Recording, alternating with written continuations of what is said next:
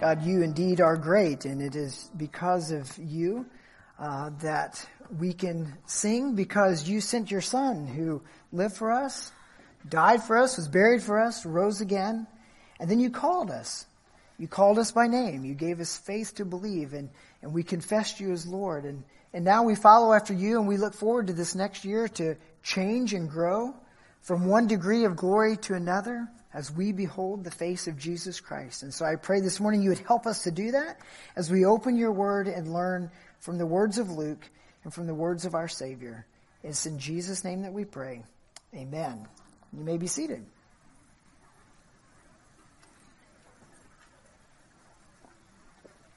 Well, again, welcome back to Bethel and welcome to 2023. I'm just curious, how many of you stayed up all night long you have not been to bed yet. There's a couple actually raise their hands. How many of you went to bed actually pretty much on time, regular time? Yeah, that was me. How many of you wish you would have went to bed at regular time? Yeah, all right. Well, the ushers have toothpicks. They can bring them around uh, if you need them this morning. Turn with me in your Bibles to Luke chapter 7. Luke chapter 7, we're going to pick up now. We took a couple weeks off uh, to look at Christmas, and now we're going to jump back into our verse by verse study through the Gospel of Luke. So Luke chapter 7 this morning. Jesus has just finished Luke's account of the Sermon on the Mount. That's what we often refer to it as. And he closed Luke chapter 6 with this stark reminder that there's really only two ways to live.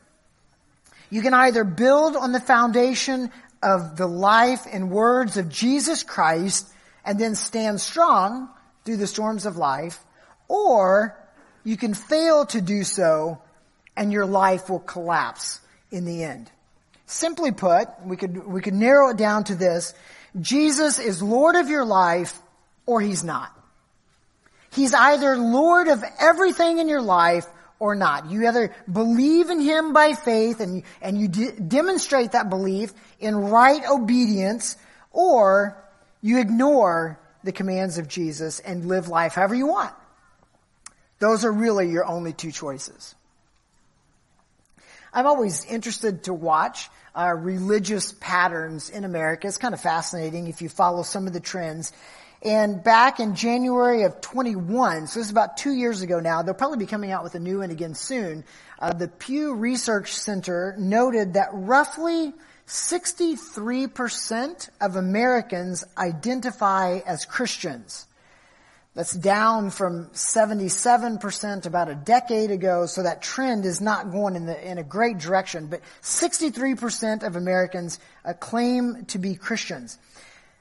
The other side of that then, 28% of Americans identify as nuns. Nones. N-O-N-E-S. Nones. No religious affiliation, uh, no identification with any organized religion. They would describe themselves as nothing in particular when it comes to religion. They would check the box that says none when it comes to religion. Here's what's fascinating about that. Of that 28% that identify as nones, only 4% of those are atheists. Which if you translate that then, that means that the other 24% of the nones are not particularly antagonistic toward God. In fact, they might think that Jesus was a nice guy. They might even appreciate his care for the poor, uh, his help for the marginalized, but they don't follow him as Lord. They, they reject his institution, the church, and often it boils down to this. They reject the authority of Jesus. It's really where it ends. They, re, they reject the authority of him. They'll, they'll point out the kindness of Jesus. They'll make a case for the social justice of Jesus. But when Jesus begins to encroach upon their pet sins, they'll quickly set him aside because they don't want the authority of Jesus in their life. His authority is disregarded. One commentator said it like this, Nones may feel friendly toward Jesus, but Jesus may not yet actually be their friend. this morning as we work our way through this text, we're going to come across a guy who recognized the authority of Jesus. And by faith, he believed in that. He trusted in that. So I want you to follow along as I read Luke chapter 7 verses 1 through 10. Here goes. After he, that's Jesus, had finished all his sayings in the hearing of the people, he entered Capernaum.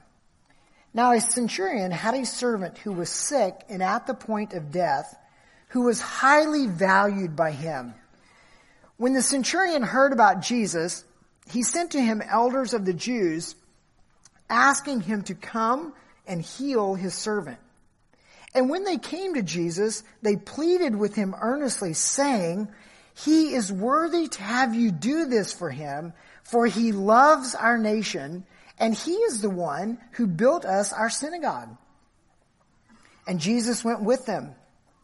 When he was not far from the house, the centurion sent friends, saying to him, Lord, do not trouble yourself, for I am not worthy to have you come under my roof.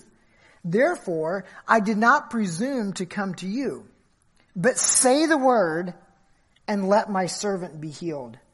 For I too am a man set under authority, with soldiers under me. And I say to one, go, and he goes, and to another, come, and he comes, and to my servant, do this, and he does it. When Jesus heard these things, he marveled at him and turning to the crowd that followed him said, I tell you, not even in Israel have I found such faith. And when those who had been sent returned to the house, they found the servant well.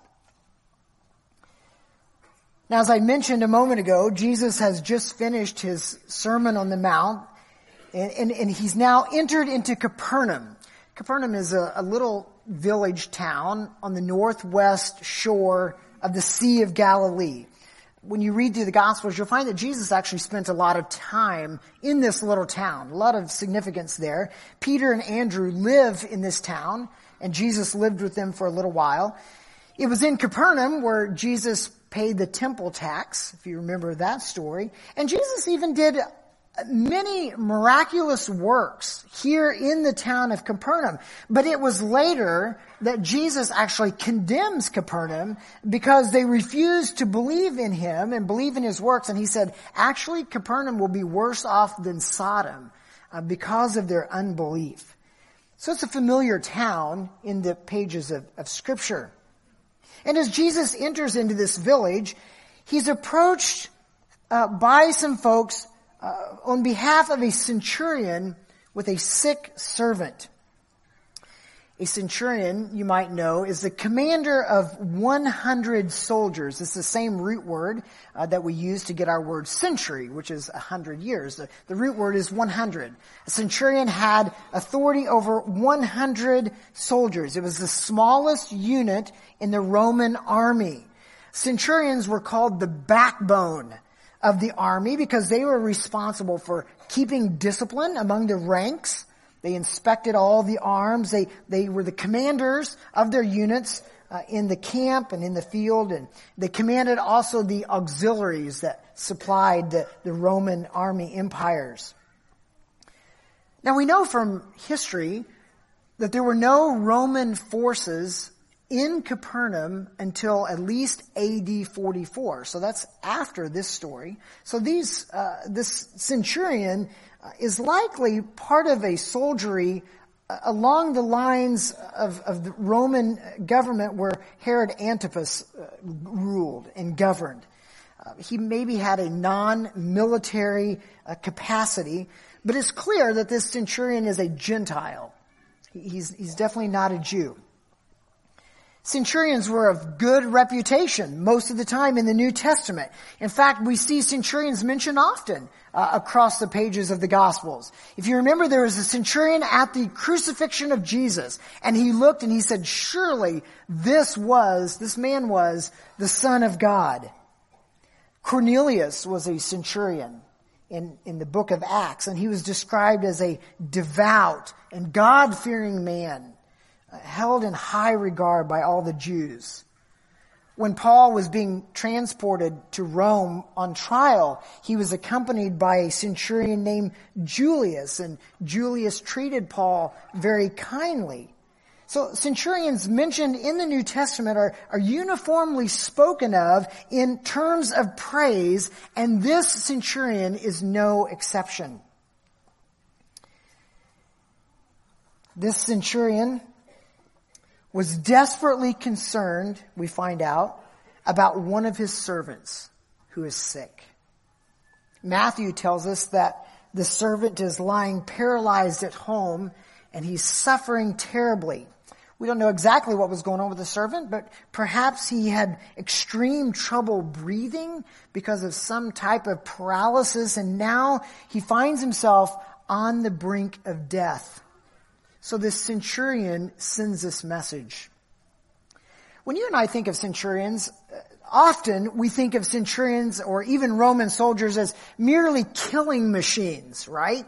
Uh, how many times do you think about a, a, church drama? In fact, we had one here not too long ago uh, through our Living Nativity, and Roman soldiers and centurions are always pictured as the bossy ones. They're stern. They're mean. They're shouting orders. They're whipping people with sticks and beating people. And those things did occur. But there's also this kind side of centurions that shines through in the New Testament. And this centurion was worried about his servant. Verse 2 tells us that this servant was highly valued not highly valued because of his production capabilities, but he was highly valued because he was loved by this centurion. Down in verse 7, the centurion uses a different word for servant, a word that means a young lad or a young girl, and so we can suppose that this servant was a young person dearly beloved by this centurion. And it was out of a deep concern and a heart of love that this centurion is trying to find a cure for the disease that seems intent on taking the life of his young servant. And the centurion has heard about Jesus, which is not a stretch since the news about Jesus seems to just fly across the uh, region, Jesus would often do a miracle and he would tell people, now keep this quiet, don't say anything about this, and they would do just the opposite. They would go and they would just tell everybody they knew, and so uh, the fame of Jesus is spreading much faster than the feet of Jesus are even moving. And so this centurion gathers together some of his Jewish elder buddies and he sends them to Jesus asking if Jesus would come and heal his dying servant. Now normally, Jews and Romans clashed. They normally didn't like each other very much. Jews despised the Romans, especially the soldiers, because they were the ones who enforced the Roman oppression. They were the ones that kept the Jews from exercising all of the civil law that they believed that they had the authority to uh, to enact. And so they normally didn't like the Roman soldiers, but this was an exception. Why? Why do these Jewish elders do the bidding of this centurion? Well, look down at verses 4 and 5. They rather like this guy. Why? Well, he is worthy, they say, to have you do this for him, for he loves our nation, and he is the one who built us our synagogue.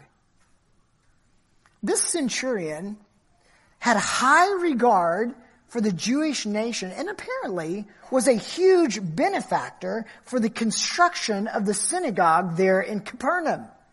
Now, it's not incidental that Jesus has already visited this synagogue. Back in chapter 4 of Luke, we read that he had cast a demon out of a man in the middle of a worship service in that very synagogue. The centurion, we're not told, we're not told that he's a God worshiper, but rarely would a man have undertaken all that is involved in building a synagogue without some interest in the God who would to be worshiped there. And so I tend to believe that this centurion, while maybe not a proselyte of, uh, to Judaism, nevertheless feared the God of Israel. And notice what the Jewish elders say. And this is important because notice how they word this and how they make their plea to Jesus. Verse 4, because this centurion loves their nation and built their synagogue, catch this, he deserves your help, Jesus. Look what they say, verse 4. He is worthy to have you do this for him. Jews throughout the New Testament had a knack for pointing to the externals as justification for the reward of God. They would often look at the externals and they would say, it's because of these things that God should reward you. And they would spend their lives measuring and comparing their actions against the actions of others. And Jesus was often criticizing their propensity to elevate themselves as they looked at other people's sin. In fact, Jesus called them out one time He called out the Pharisees in a parable that he told. And, and you can hear just this works-based justification dripping from this prayer. Listen what the Pharisees in, in Jesus' parable said in Luke 18. God, I thank you that I am not like other men, right? They're looking at others extortioners, unjust, adulterers, or even like this tax collector.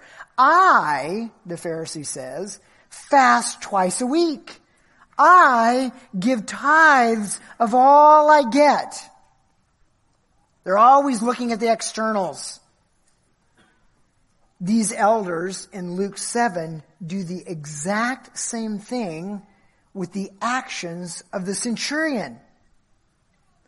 Now, to be fair, is anything wrong with what the centurion did for them? Of course not. Totally fine. In fact, it's commendable. But are his actions what determine his worthiness to have an audience with the master healer of the universe? Let's find out. Look at verse 6. Jesus went with them. And when he was not far from the house, the centurion sent friends saying to him, Lord, do not trouble yourself, for I am not worthy to have you come under my roof. Apparently the centurion has changed his mind. Because initially, he sent some of his Jewish acquaintances to ask Jesus to come to his house. Now he is sending some of his close friends with a different message. And notice what he says. First, he acknowledges the rightful title of Jesus. He addresses him as Lord. Lord, do not trouble yourself. He ac- accurately sees Jesus as the master, the ruler, the sovereign one. This isn't some random title of respect that the centurion is just throwing out there. It is his acknowledgement of the true person of Jesus. He calls him Lord. Secondly, he acknowledges his unworthiness of Jesus to come. The Jewish elders told Jesus, Jesus, you need to come. He, this guy is worthy. And the centurion on the other hand says, I am not worthy.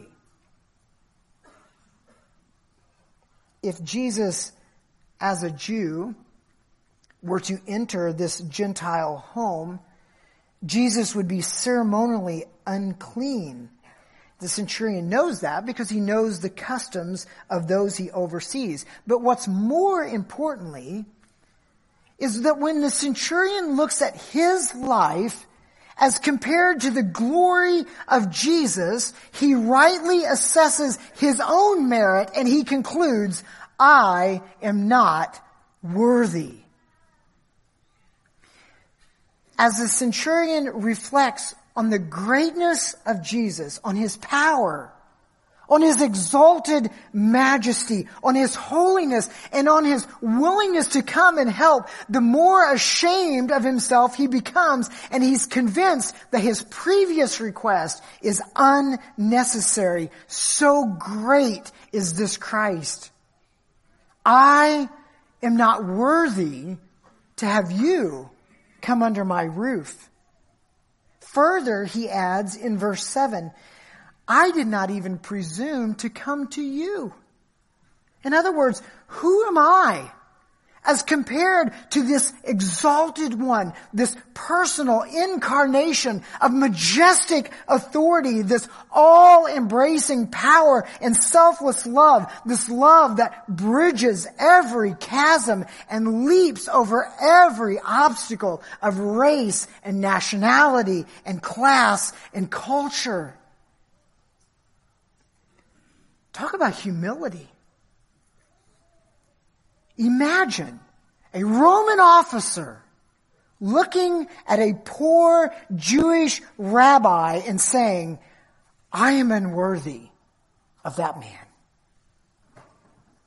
That was unheard of in this culture. This centurion was full on assessing himself like the tax collector did in Jesus' parable about the Pharisees in Luke 18, the tax collector standing far off would not even lift up his eyes to heaven, but he beat his breast saying, God, be merciful to me, a sinner. This centurion was demonstrating the attitude of the prodigal son in Luke 15 when he said, I am no longer worthy to be called your son. Treat me as one of your hired servants. What amazing meekness. What an amazing lack of pride. Regardless of the number of army stripes on the sleeve of this man's uniform, he recognized that Jesus, the rabbi, outranked him.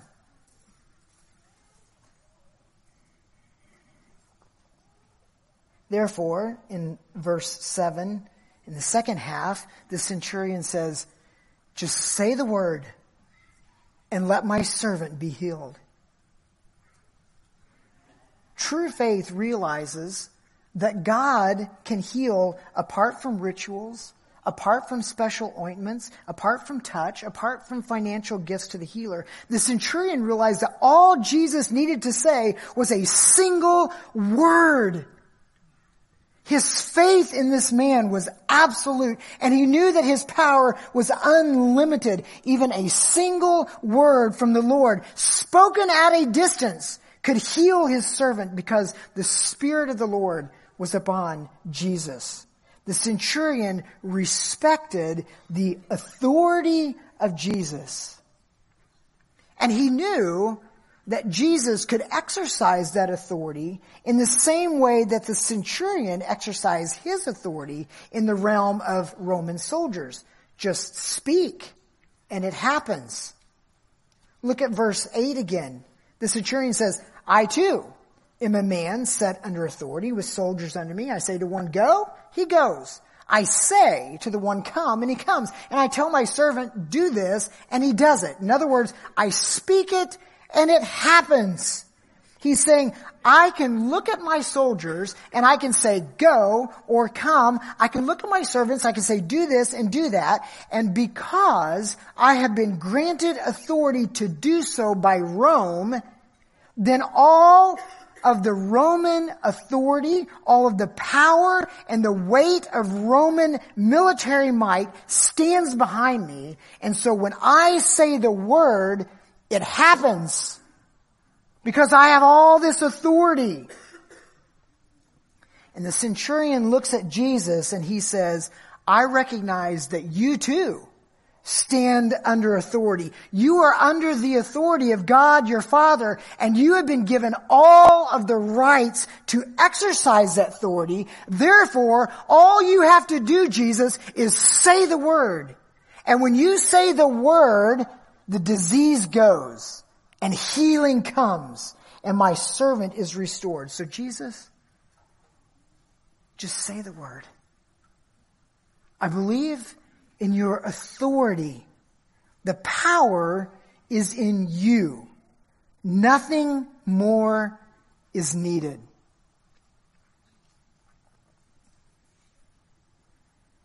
When Jesus heard this, it says, he marveled at the centurion and turning to the crowd that followed him said, I tell you, not even in Israel have I found such faith.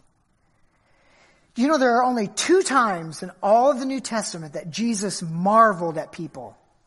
One was this centurion. He marveled at his faith. And the other one was when he marveled at the people of Nazareth because they did not believe him. They did not have faith. That's it. Only two times did Jesus ever marvel at people. And so for Luke to record this here tells us the magnitude of what we're witnessing.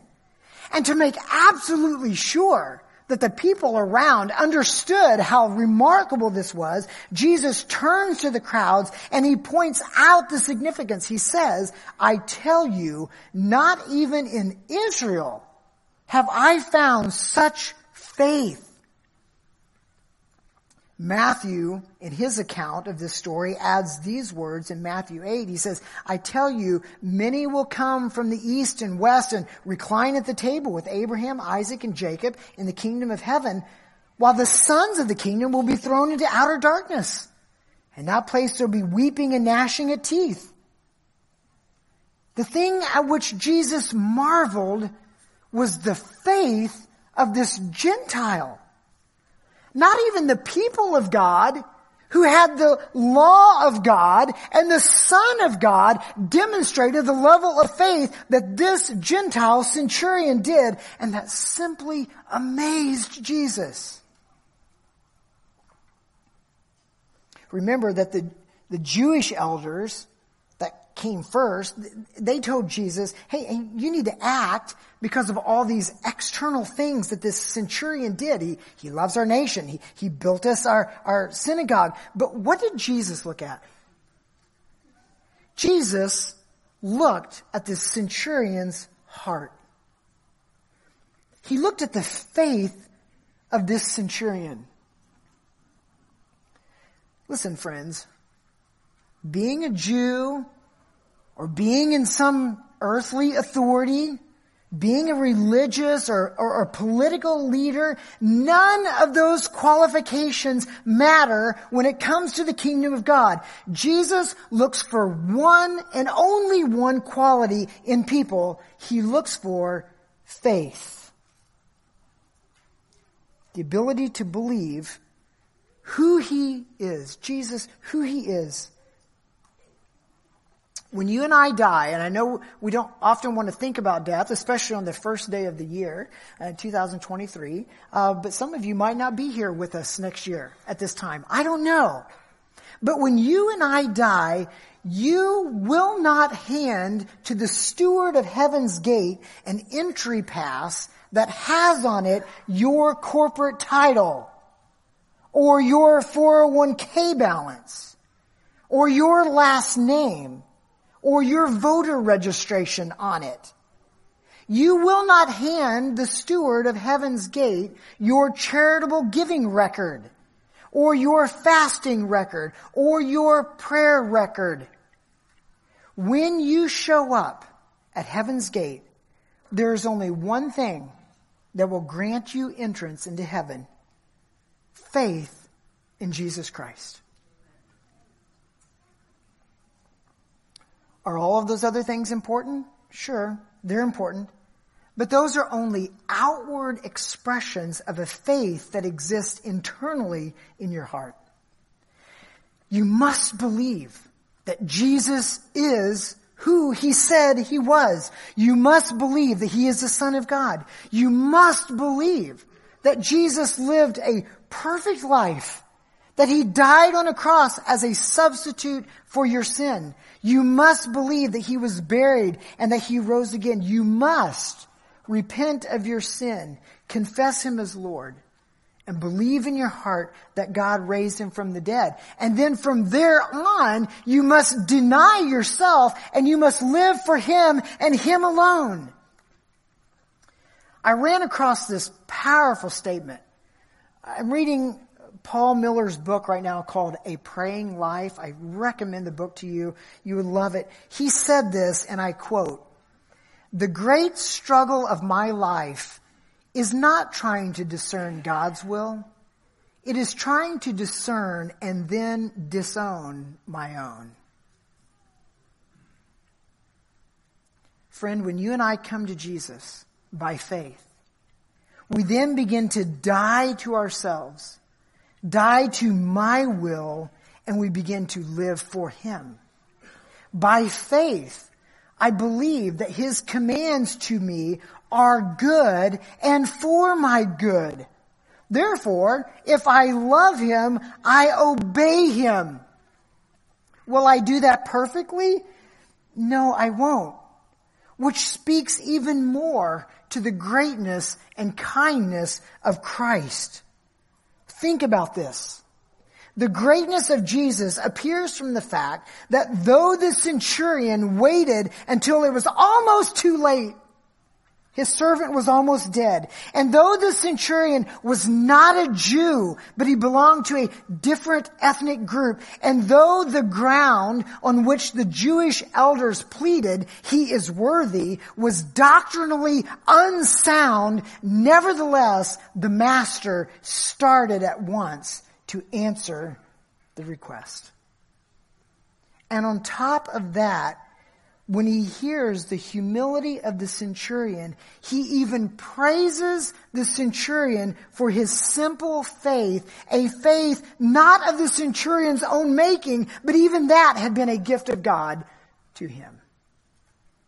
Isn't Jesus amazing?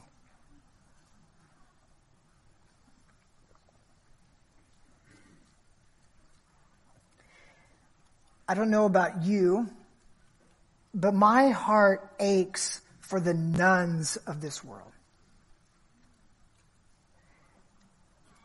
One of the most exciting adventures that I got to take part of several years ago, uh, we started a life group here at Bethel, uh, and we invited primarily nones to join through business connections and through interpersonal contacts, we invited about eight or ten men and women to join our group.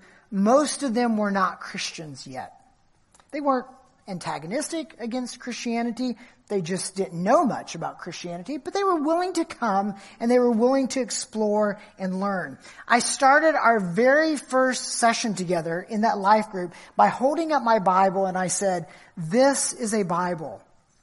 And in this Bible, we learn about a person, a person of whom you must make a decision whether you accept him by faith or whether you reject him. You cannot do both.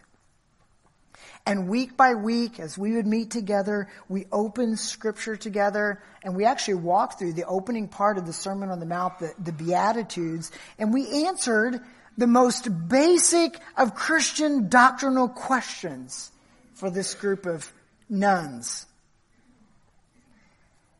Some of them eventually walked away from our group, content to remain nones for the time, and I still pray for them. But some of the others actually dug in. And I remember one very poignant conversation with a middle-aged woman in our group. Her name was Susan. And at the end of our life group meeting one night, she said to me, you know, I'm starting to realize that this whole Christianity thing isn't about rules, it's about relationship. And I said, bingo. It's about a relationship in faith in the Son of God, the Lord Jesus Christ. And that night I challenged Susan to believe in Jesus Christ. Two weeks after that meeting, we received the tragic news that Susan had died suddenly from a brain aneurysm. And I cannot say for sure, But I would like to believe that Susan's walk of faith, as shaky and as immature as it was, perhaps began that last night in our life group. And my prayer is that somewhere between that final conversation I had with her and her appearance at heaven's gate, she humbled herself like the centurion and acknowledged the lordship of Jesus Christ. You still have time. Will you do that today? Will you, by faith, believe in this Jesus Christ? Bow your heads with me, if you will. God, we have no idea what all we will face this coming year. And as Ryan said, some of us look back on 22 and perhaps had a wonderful year of births and weddings and excitement. And some of us look back on 22 and we had a tough year. One where you uh, brought or allowed heartache into our lives. Or maybe you brought severe discipline in our lives and we had to face aspects of our own hearts that we didn't want to deal with until you brought it to light. But God, we thank you for all of those things because all things work together for the good of those who love God and are called according to your purpose. And it is through all things, whether good or bad, that you conform us into the image of Jesus Christ. And so we look at you and we say, you are a good God and you do good in our lives. And by faith, we believe that Jesus Christ came to do what we could not. We could not please you. Try as we might, we couldn't please you. Or maybe we just outright ignored you. And like the nones of the world, we just rejected your authority. And you shone your, the light of Jesus Christ in our heart. You gave us faith to believe. You awakened our souls to the reality that we needed a Savior, and there stood this most beautiful Jesus We acknowledge our sin. We believe on Him by faith. And now, and for the rest of 2023 and so on and so forth, we will make it our ambition to follow Him, deny ourselves, allow you to change us and grow us from the inside out. And that our external fruit, while commendable, is not the basis on which you would judge us, uh, but it's our faith in you but that that fruit will come out, that it'll be evident that we have good roots because we believe in a good Savior. We love you. We commit ourselves to you. In Jesus' name I pray. Amen.